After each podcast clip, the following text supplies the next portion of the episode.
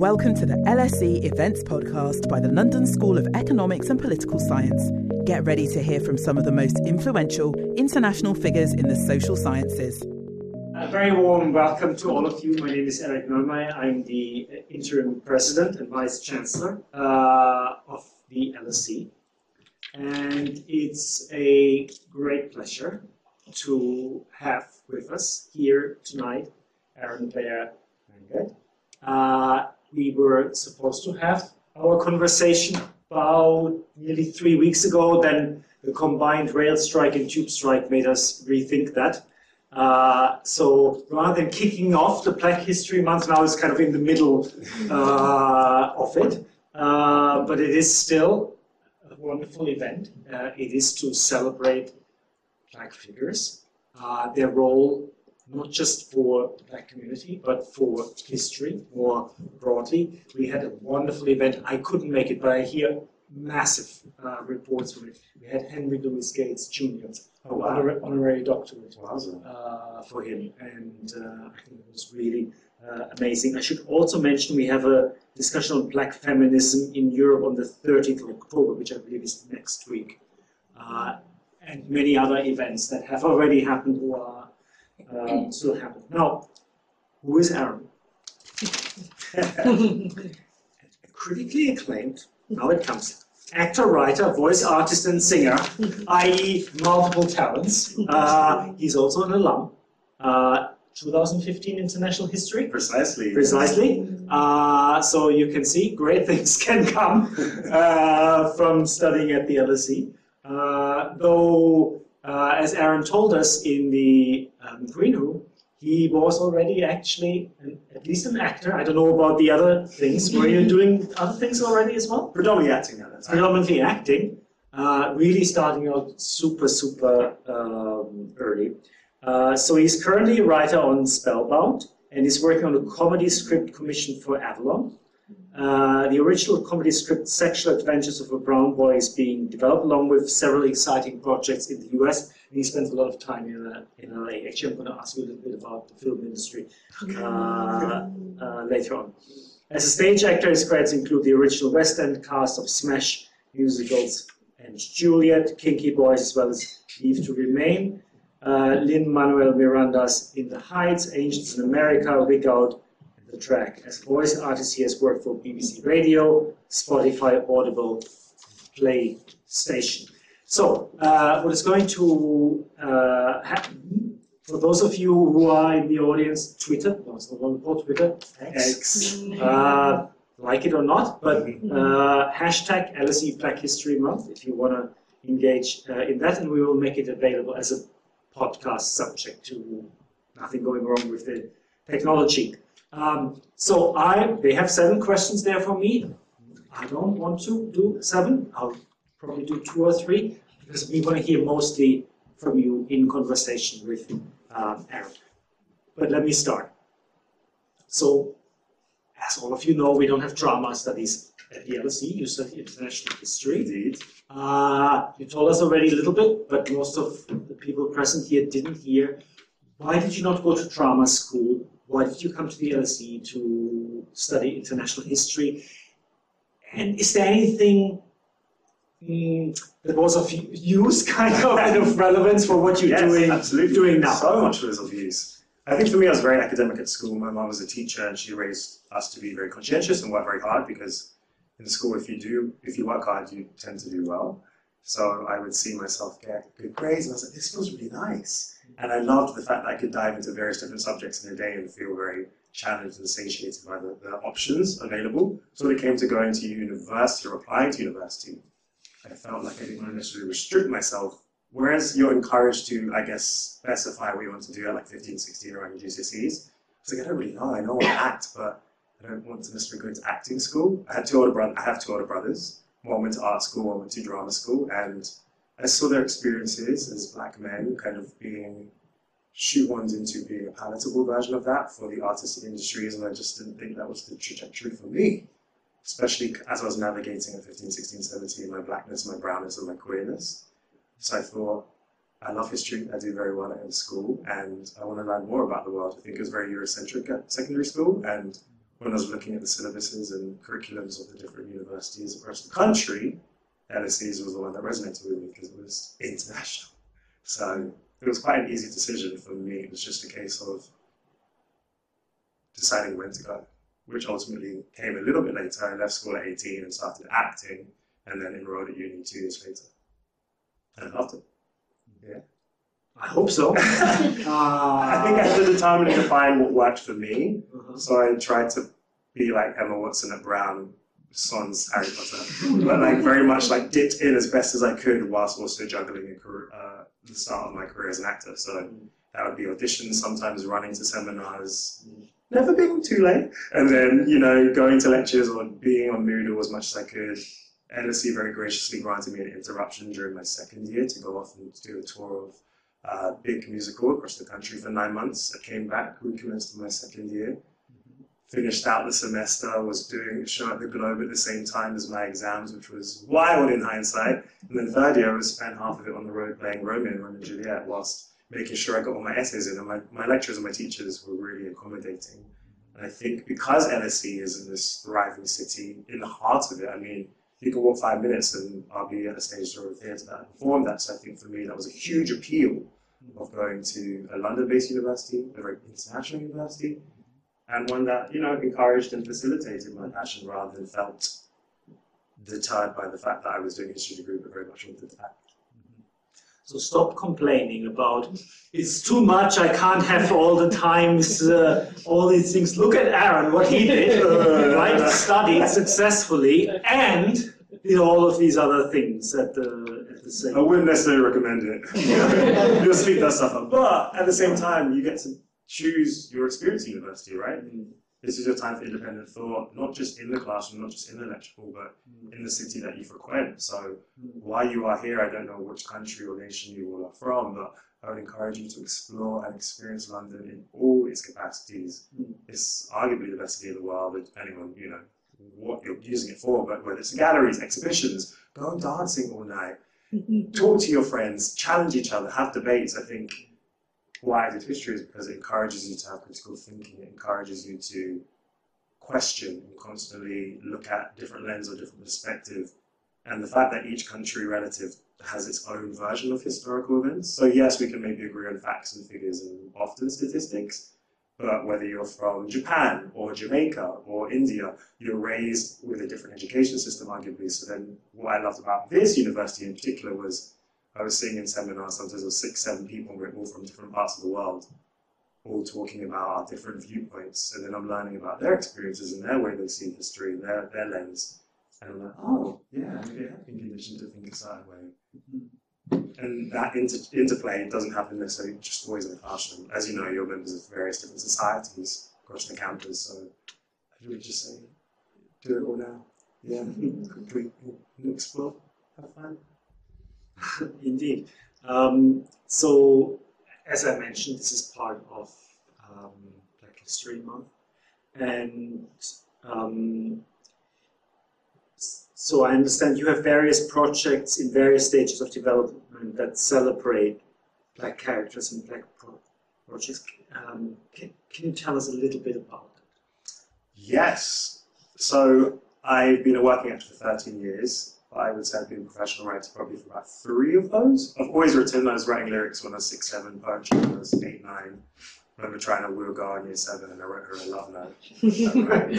She was like, oh, thank you, not interested. We're not best friends, but um, I say all that to say that I started writing, I signed to my writing team about three years ago and kind of hit the ground running with a project heavily inspired by my life as a black brown person. And I've got eight projects on my slate, active projects on my slate as a writer, four in the US, four in the UK. And seven of those I would say have black protagonists. And then the other one has uh, Southeast, South Asian uh, queer leads set in Manchester, very fun. So I'm half Indian, half Punjabi, proudly Punjabi.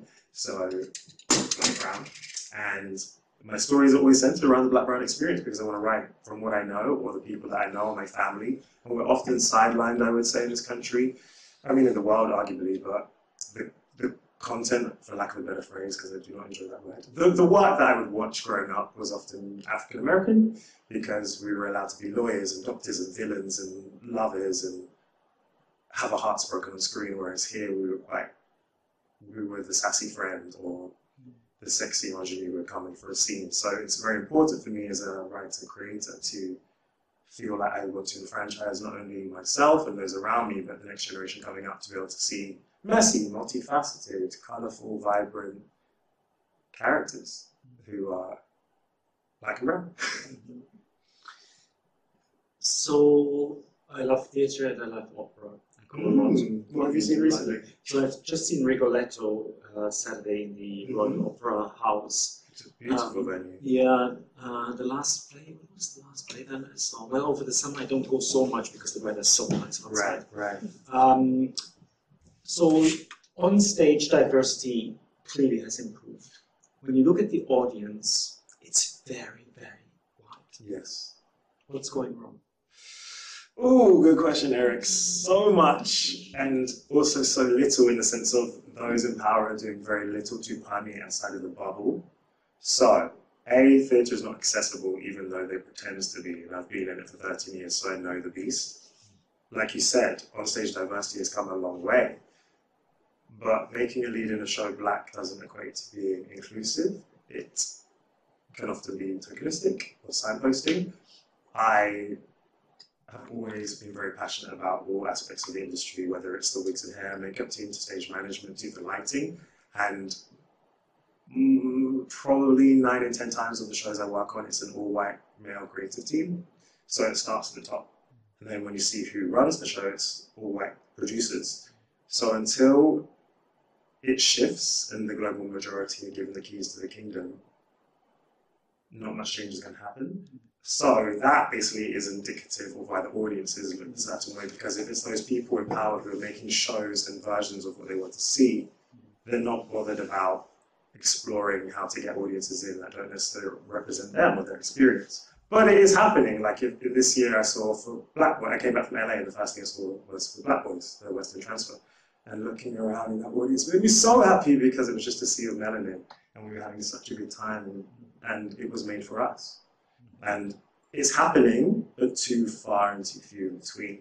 So I think we need to just make a theatre cheaper, or at least do a sliding scale, and also go to schools, go to different parts of the country, and say, hey, we're making shows for you, or what do you want to see? Actually, let's engage in a conversation and a dialogue. Yeah, it's really good points. I mean, just on the price, what I have found scandalously is that theatre and the particularly the Royal Opera House have become unbelievably expensive. They now sell tickets like 200 Mhm. pounds. The Royal Opera House sells tickets 330 pounds or so. I always try You go to Barcelona for that money. yeah, absolutely. Uh, actually, you can take a whole week, and uh, I think, and I find that's really bad. Uh, I have to say, I it's something that I have observed of the last two years or so. You hit has the nail on the head. I think it's something that we're coming out of post Panacotta. I don't say the B word, anything else, pandemonium, panini, but because it suffered so exponentially and so severely, Mm, they haven't been bothered, and I say they just doing all inclusive, just the industry hasn't been concerned with who's watching, they're just concerned in trying to Getting- profit and margins. Yeah, So they're putting in big commercial. I would say also this is in the commercial theatre space Yeah. because actually, if you look at the fringe theatre, it's so progressive, so fun, so exciting, so bold, so Yeah. queer. Always has been. yeah. But the big West End venues or the Royal Opera House, um, I would say the National is also an exception because it does do good accessible tickets, Yes, it 25, does. under 30. But these space and the ENO also does really good tickets for like under Yeah. 30 or 35. Absolutely. But a lot of these spaces are just concerned in bums on seats. They'll start cast, they'll put another production of a movie turned into a musical, which we're going to see a lot of next year. There's so many movies. And they're, going to be fun, don't get me wrong. They're going to be escapism, but they're also going to be 120 pounds a ticket. So it's Yeah. like, how do we, how is that fun for anyone? Yeah, It's a hard place to be. it is. Um, okay, for the time being, last question for me, completely different one. Um, filmmaking. Mm-hmm.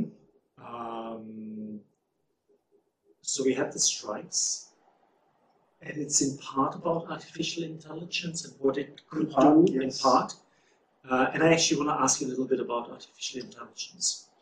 Um, how do you see what it will do to the whole to the whole industry for writers in particular, but also for actors, particularly if you're not the star actor, mm-hmm. right? They now want you to sign these things where they take pictures of you for one day and then they have to write And they use your face in perpetuity. forever. I mean, it's just ridiculous. I mean, they have been arguably doing that. I think, did anyone see online recently a show on a certain platform that had the front row of the crowd scene were actual people and then the ones behind were like AI what's basically, for lack of a better phrase.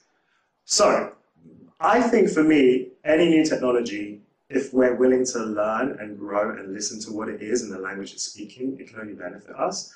It's the fact that we aren't actually engaging in that dialogue just yet. So I don't know when the smartphone came in. I'm sure people were like, no, but I love my flip phone, no, I don't want to have my internet accessible. Now we love it because I mean, I write my scripts on the go. I'll be sat on the train. The train is the best time. That's when you should do all your reading and your writing and use that as bonus time, travel time. If you're not driving, obviously you should be driving safely. If you're on a train or a tube, listen to music, read a book, listen to a podcast, or sit and just think in your head because it's it's cheat time. You're not having to use your body. You can stand or be sitting. So I would always encourage people to do that.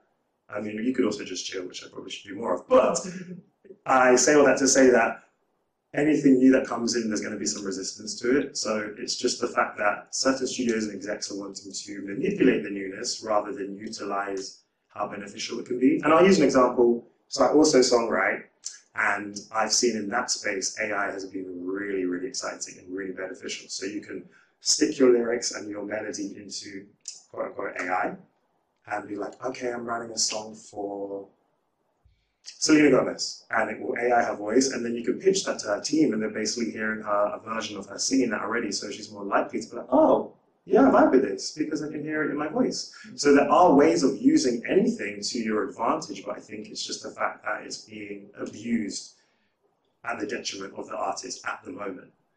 So I think we're going to see it change a lot in the next couple of years. In terms of for a writer, the WGA came to a great deal with AMPTP. Mm-hmm. Yes, we love the WGA. So for the next four years, at least before the renegotiations happen, we are protected from, not protected, but at least there is clarity in how AI will or won't be used. Mm-hmm. So, mm-hmm. Yeah, it's very disruptive in good ways and exactly, that's a great word. bad ways. Yeah. Okay, I'm opening it up. Who would like to ask a question, say something? Feel free. Yes, please. Um, so you said you started as an actor and you've only started writing quite We have, can you can you please yeah speak into the mic, say who you are. Yeah. Uh, my name's Vivian Shirley. I'm a lawyer at a media entertainment law firm. Um, so yeah, you said you got into writing in the last year, so I was just wondering how you broke into writing, particularly into an American TV show. That's a great question. Uh, anyone who knows me knows I'm very tenacious.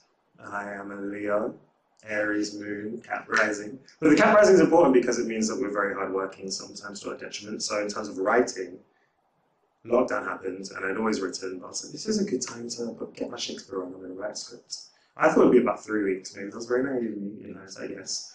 But I wrote a script very quickly, and I'd seen on Twitter slash X, the production company was doing a call out. And I'd, I'd met with them for like a coffee in 2019 when I was rehearsing on another show and kind of pitched them my project in about 15 minute window that ended up being a 15 minute window because we just vibed.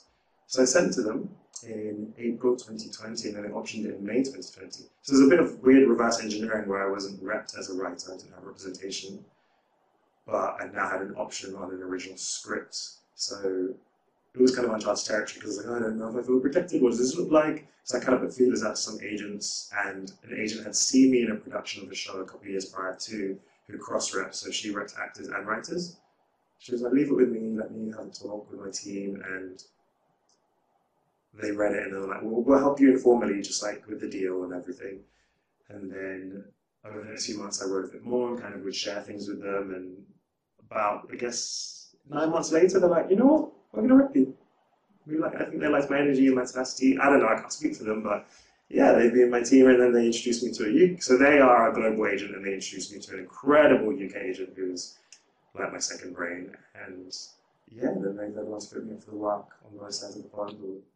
I guess they could put me up for anywhere, but predominantly my territories are LA and London. Thank you. So I know that's not necessarily the most usual way. A lot, I would say that a lot of my friends who are writers came up through theatre. So they wrote plays, they went to the Fringe, or they put on readings and sharings, got commissions at theatres, and then from that, I mean, theatre, London theatre is unrivaled. So people go see it and they go, "We love your writing. Can you write on this show, or can you make this into a TV adaptation or a film?" And that's kind of their way usually. That's kind of the more not that conventional, I guess, in some Yeah. ways. Okay. Yes, please. Thank you. Hi, I'm Abigail. I just graduated from LSE, so Congratulations. thank you. It's nice to be back. What did you this study? is uh, public policy, Mm. so this is my first time back on campus as alumni. Um, my question is, as a creative, I'm curious how you find the whole industry from like opportunities, saturation, everything from like the US side of things and then the UK side of things. Because moving here from the US, I hear so many comparisons between the two. And as someone who is going into the creative space, I'm very curious to hear how you feel about like both industries in the US and the UK. Whereabouts in the US are you from? I'm from Brooklyn, but I grew up in Atlanta. Okay, we love. It's Uh, also Leo. hey, we stand. How long um, are you going to be staying in London for creativity and your business? Yeah, London's home now. I'm working on my business now. Gorgeous, congratulations. Thank you. So I can only really speak from my experience, but what I would say in terms of the parallels in reverse, which without sounding too contradictory, is that being a Brit, a black Brit in LA feels enfranchising. So I'm curious to know for you, as a black person, I don't assume you're gender identity, but person, if that might be actually really empowering being American here because you're one of one, you're the number one, you're the only one to quote Miss B. So in a way, leaning into what makes you unique in your set environment then becomes your superpower. I feel like I can be my, my best self here, don't get me wrong, but I feel like I come alive creatively in terms of collaboration in the States because there are more black owned businesses, more brown owned businesses, there are entrepreneurs who are willing to connect and collaborate.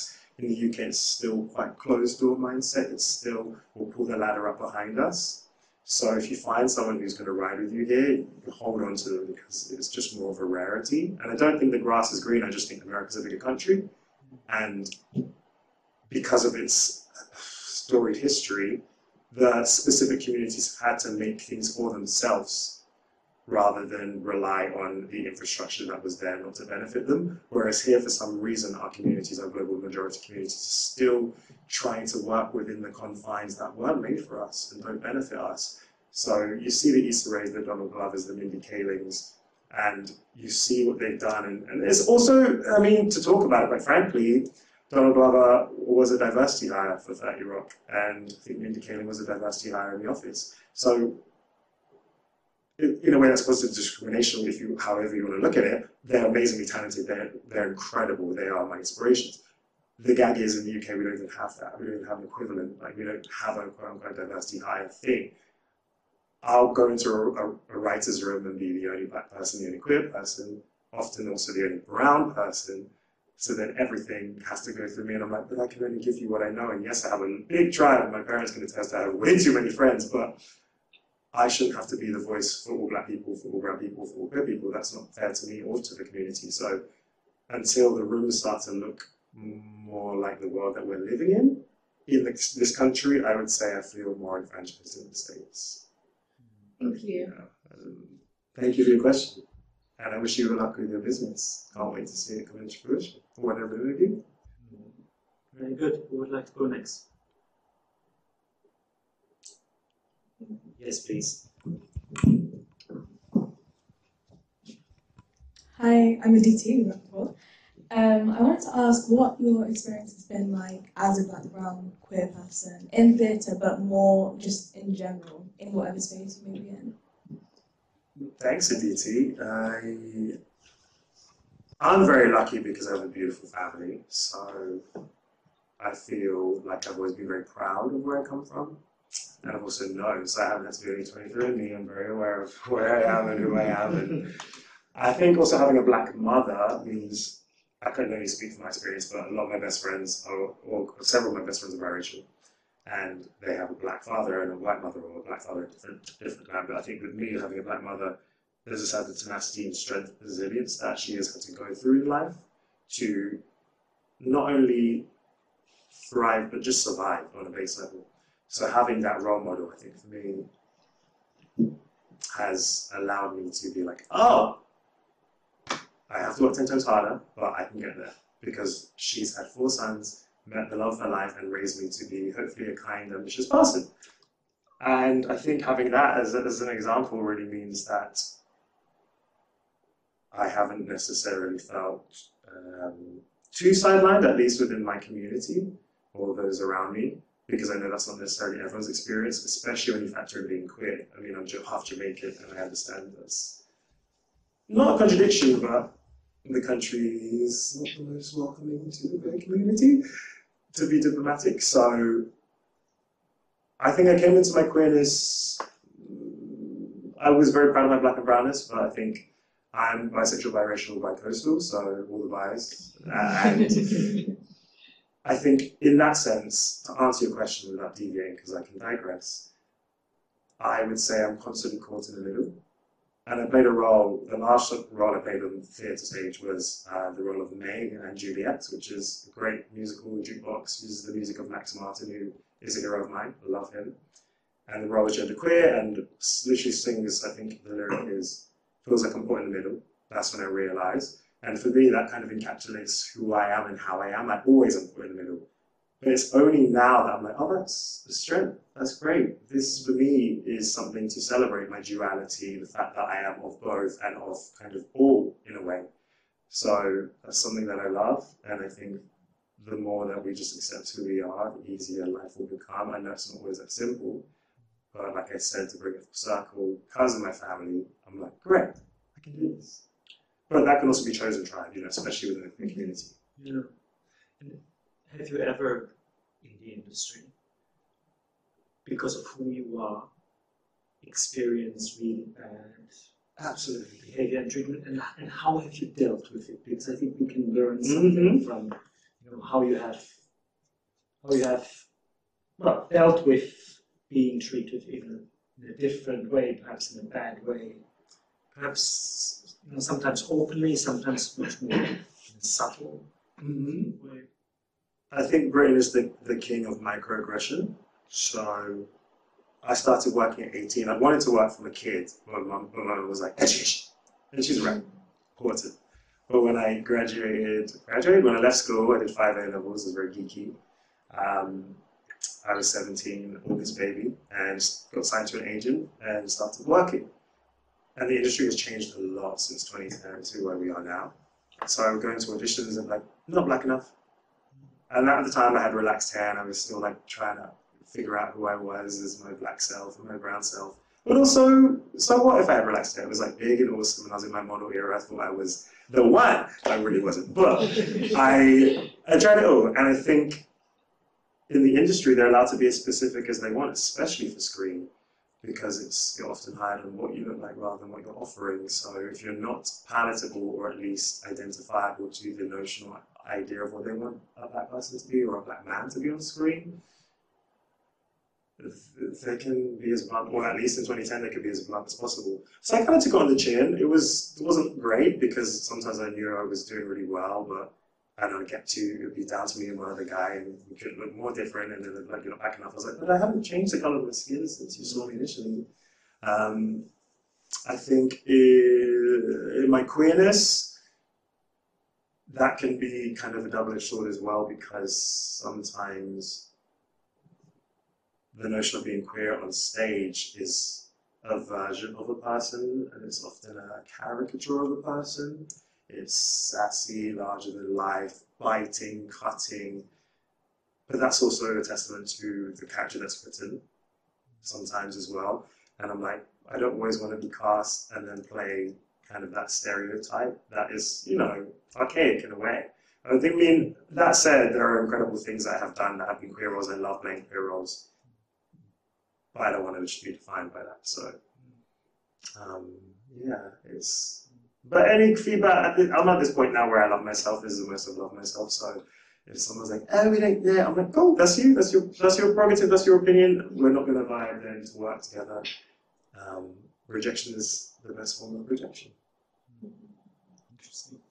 Who would like to go next? Yes, please. two of you. Hi, met before as well. I'm Faith, second year law student. And just following on from that, I was going to ask you, like, how do you deal with rejection? Um, I'm currently like in application season, applying for training contracts. That's hard.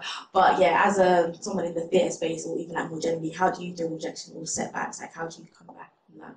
Ooh, I, I personally deal with it by dancing out, singing in the shower. it happens so much. I can't stress enough. I think I think because of the way that society perpetuates acting and actors, and we celebrate the zero point one percent, most of my tribe are, are not working.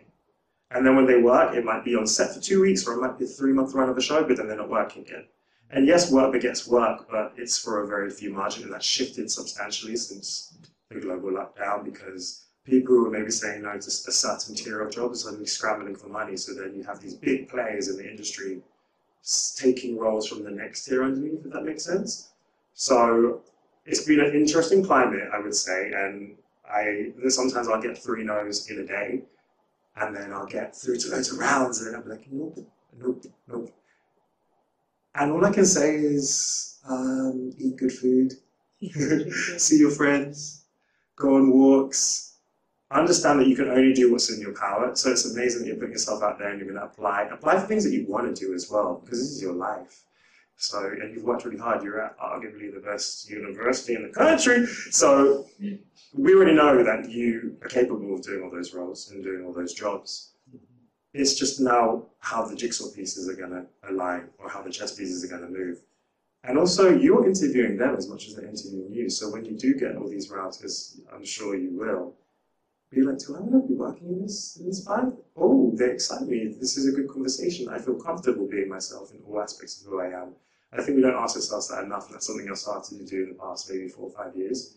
When I'm in the audition, sometimes I'm pouring out my heart, singing a song, and having to cry and jumping through all these hoops of what they want. And I'm like, but do I even like your energy on the panels? All these men stiff, they're all looking at me. I'm like, uh, do I want to be working with you for five weeks, pouring out my heart, and then working eight times a week in front of 1,500 people, singing, belting, taking over my life? Um, I think I'm good. So sometimes, you know, trust your gut is what I would say. But it's not nice ever being rejected, but. But keep persevering. Yes. It's totally normal to get rejections. And you'd be surprised how some of the most successful people in this world, some of the most successful entrepreneurs, they had so many Absolutely. rejections and so many people said no to their idea or no to this before they break through. You know, it's just it's just normal part of of And you're not defined, I mean, I'm going to butcher the phrase, but you're not defined by how many times you hit knocked down, you're defined by how you get back up. And sometimes I'm like, oh my gosh, I look back at my, myself in the past and like, oh, I really got through that. It's amazing, you know? So, yeah, you got this. Yeah. Your neighbor. Hi, I'm Danielle. We met before. Um, my question was obviously you were speaking about being autobiased, which I found really funny. But I wanted to ask if you ever feel like there's pressure on you, or if you place pressure on yourself to adequately represent, I guess, every part of you, and if you know during find it like I guess almost difficult to give each part of your identity enough attention. Mm, great question. Something I'm always navigating. I'm one of four brothers, and I think we all determine and define our identities in very different ways. My the eldest brother is uh, a director in LA, a Hollywood director in LA. He's incredible, massive inspiration, and although he's a black brown man in LA, he probably actually lives the experience of a black man because we all know when you're in America, the black experience is very different. So, whereas I feel like the notion of being mixed race in the UK for some reason is just a very different thing in and of itself because there seem to be loads of look at our sports people or our big celebrities, whether it's Leona Lewis or uh, Olympic athletes. Like we, I guess we understand the notion of biracial quite well in the UK. So I do feel like that in and of itself is an identity that I can feel comfortable in. But then you add into the fact that I'm not half black, half white, half black, half Indian and they're two communities that have very fictitious relationships just in and of themselves because of the empire mostly i'm sure but um yeah thank you for that but uh i It's something that was always ever fluctuating. It's a really good question. Um, yeah, it's always a curveball. Like I'll be in conversations, I'll even be in spaces with colleagues, and then we'll get talking, and then I'll say something, and they're like, "Oh, what?" And I'm like, "Yeah, I'm half with that." Oh, but you don't. Oh, okay, but your lips are, and I'm, like, "Oh gosh." so it's something that I'm constantly having to navigate and then educate, I guess, as well, and then factor in as well. Like you said, um, I love all people, so it, depending on my environment or circumstance, sometimes I feel like I'm like this butterfly, social butterfly that has to kind of change to accommodate those around me. Um, I don't know. It's, yeah, great question. I probably didn't answer it very well, but thank you. Who would like to go next?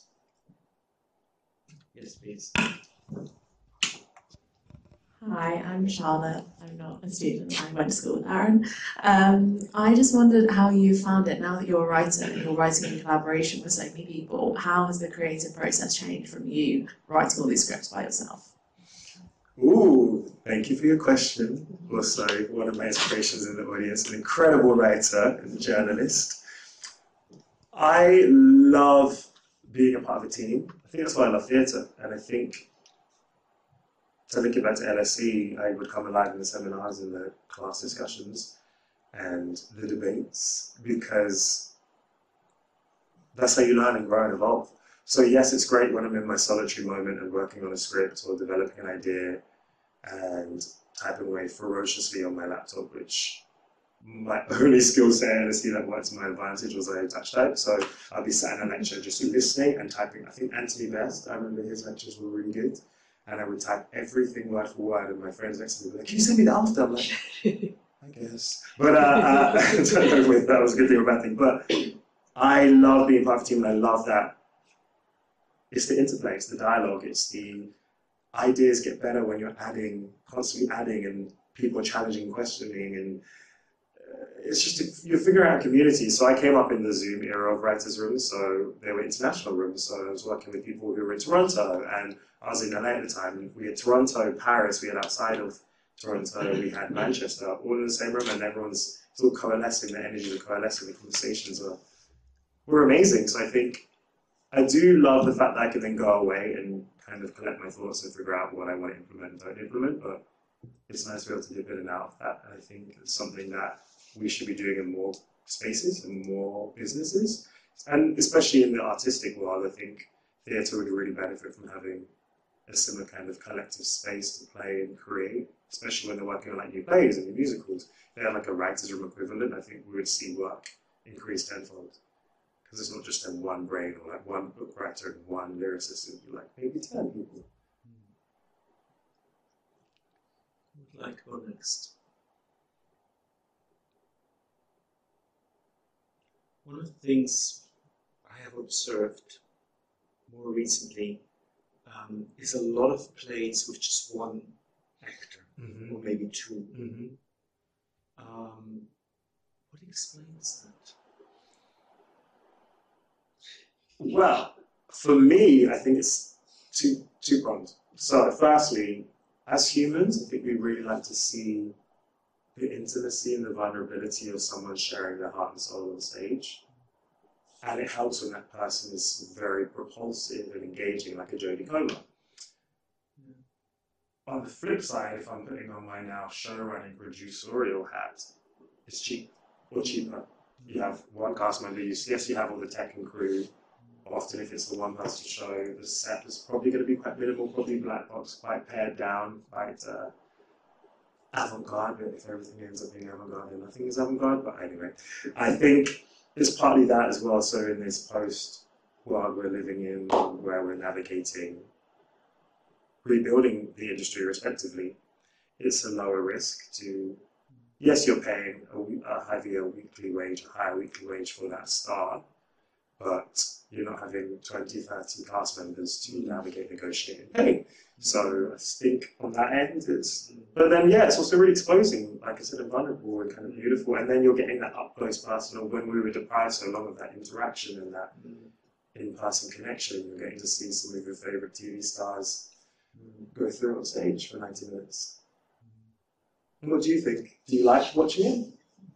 Um, Someone do pour their heart out, one person? Yeah. So Um, in the beginning, I thought I wouldn't like it at all because I do like, you know, that interaction of multiple actors. But of course, I have seen, you know, don't ask me now for the names because I have a terrible memory. I have a terrible memory, but I have seen multiple performances with either one, only one actor or, or two, and they were amazing.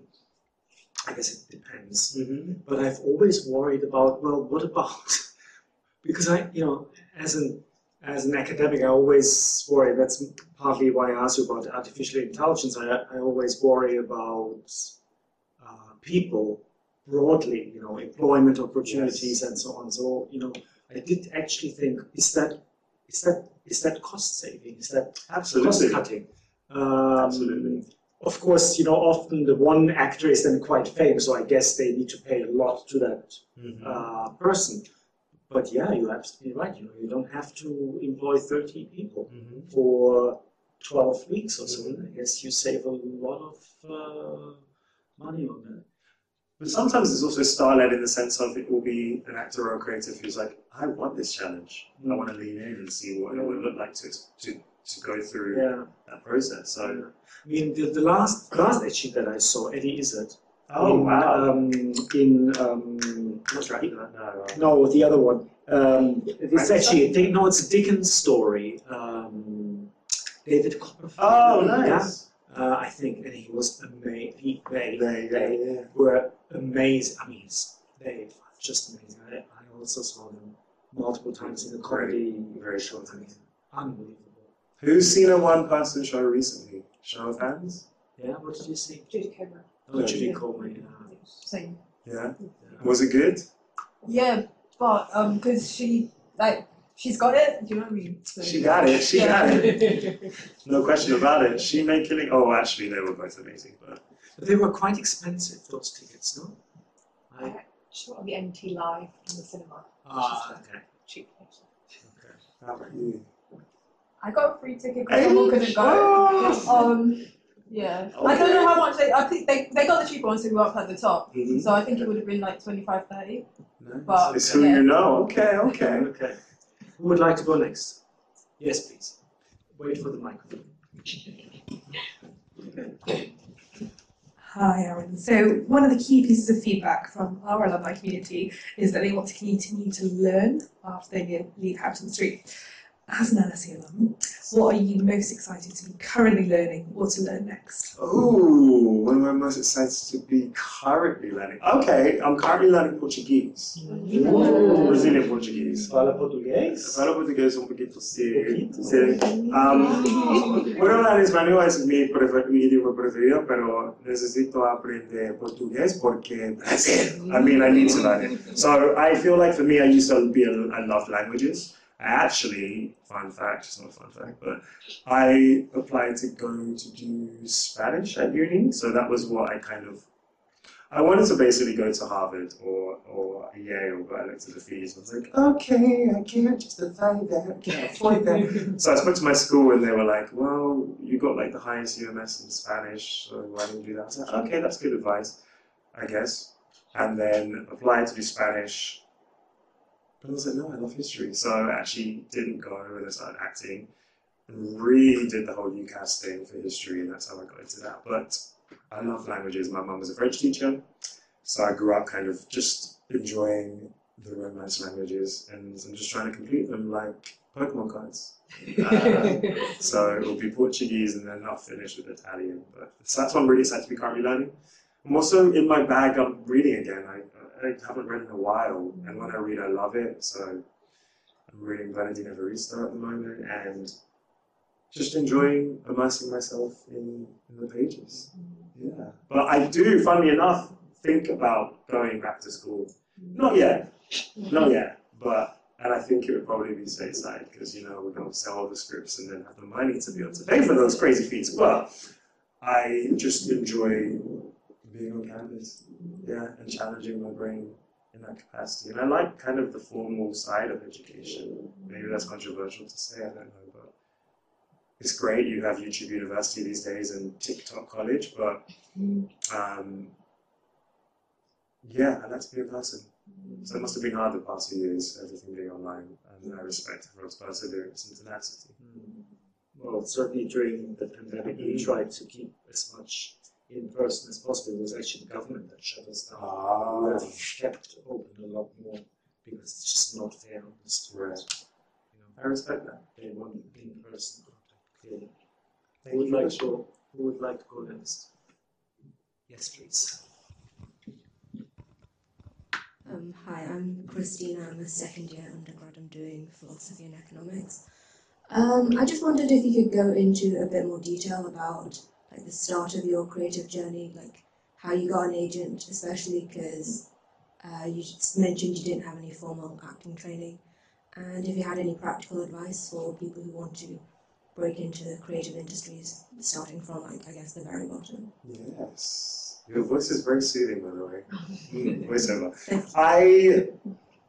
So this was, I'm showing my age, but back then, the industry was very different. It wasn't social media oriented. So like people would put out open calls and castings on Mandy.com or even on Twitter, and I was, as long as I got my homework done, I was like, yeah, you can go. So I would go to audition at the Lyric Hammersmith for X, Y, and Z. But so I think I was 16 when a show called Spring Awakening was coming to London. So I auditioned for that and got to the finals, maybe like, I don't know, four or five rounds. And I remember being sat at the Lyric Hammersmith in like the foyer and they were calling us in one by one, very X Factor style. And I was the only black person in the finals. And I'm like, oh, I've got this in the bag. They're going to be watched, surely. and I didn't get it. And they gave me feedback that said I was too skinny, or pretty much that. I didn't have an agent, so this was just the cast director emailing me direct. I remember being in sick form in my, um, what do you call it? What's it called, Charlotte? Uh, sick form area, I guess. Uh, I can't. Common room, thank you. Six form common room. And I got the email on, like, I think it was my iPhone 3G. And I was like, oh, God, you were for the casting. It's not going your way. You're, you're too skinny for the role. And they, I was like, wait, what? And I was skinny, skinny, but they just had decided at the last minute to put me up for a completely different role.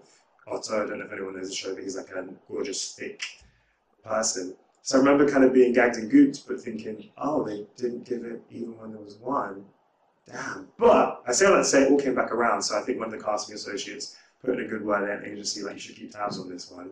So I didn't, I, I'm sure my parents were happy, but I did get Spring Awakening because I that meant I had to finish my A levels, all five A levels, and got my five A's, proudly saying. This was before they had A star, otherwise I'm sure I would try to get that. But um, and then I left, and he'd reached out via Spotlight. There's a thing called Spotlight, which back then you needed to have like three professional credits. So I'd done a few voice recordings for like the Tweenies and Busy buses and kid shows. That counted towards that as, as when I was like 10, 11, 12.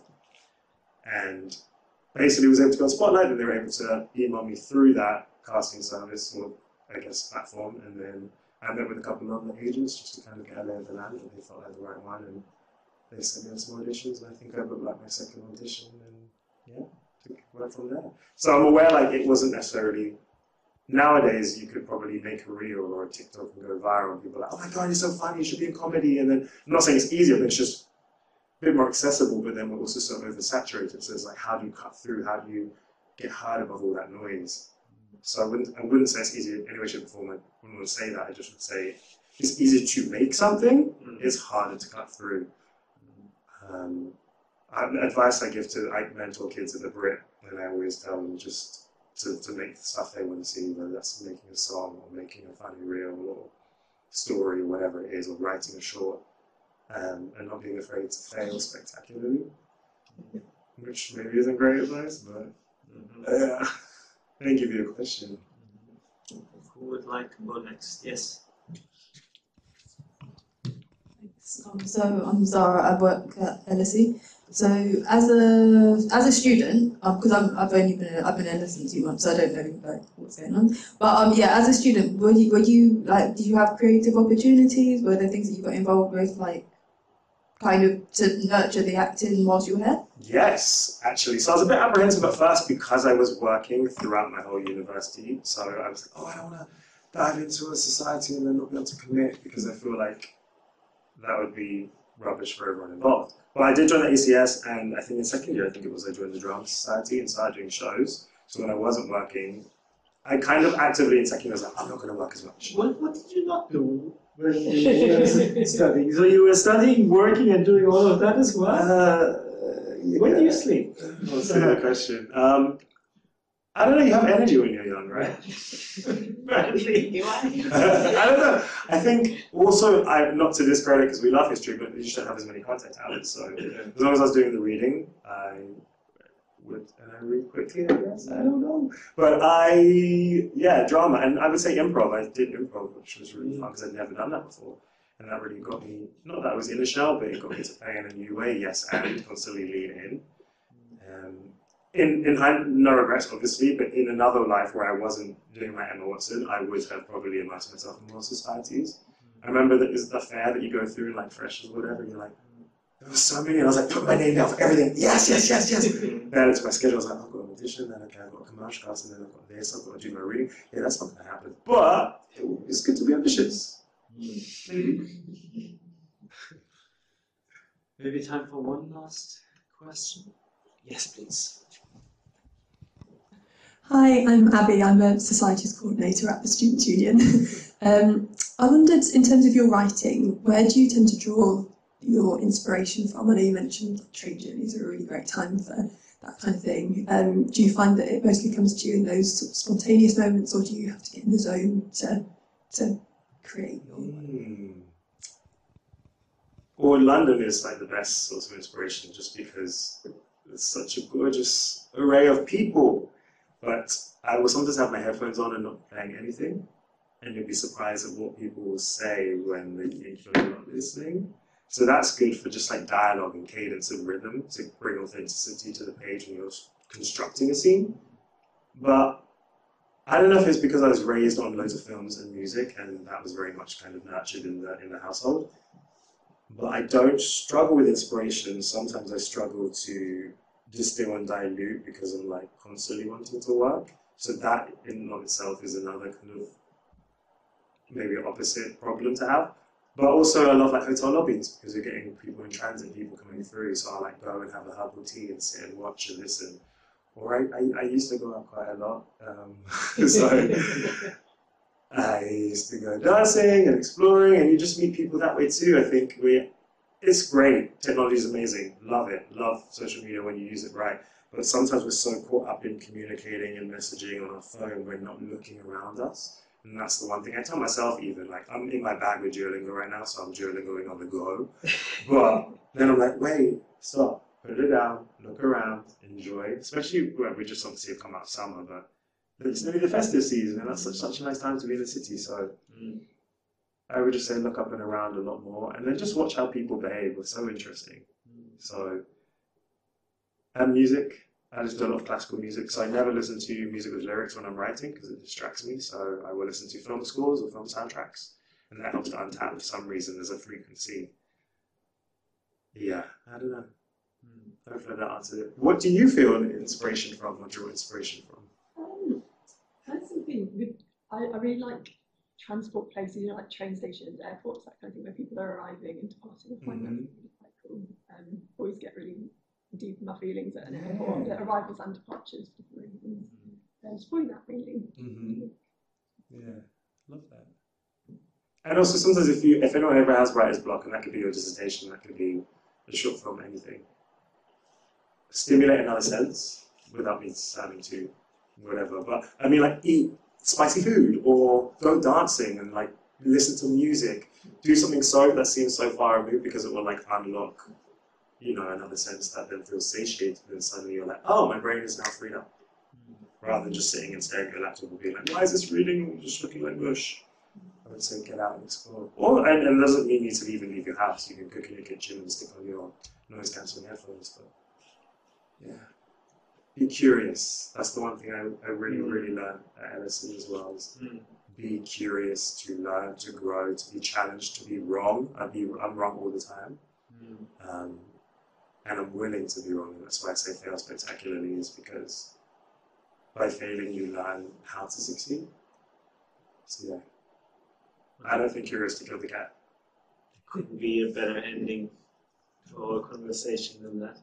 Arun, thank you so much. Thank you for having me. Uh, well, thank you for, I mean, you are just a testament for how wonderful our students are and the great things they, they, they go to later on. And then come back and be in conversation with us and, and with our FAB students. I said in the, in the green room before, many things have changed on the campus, it's much better now.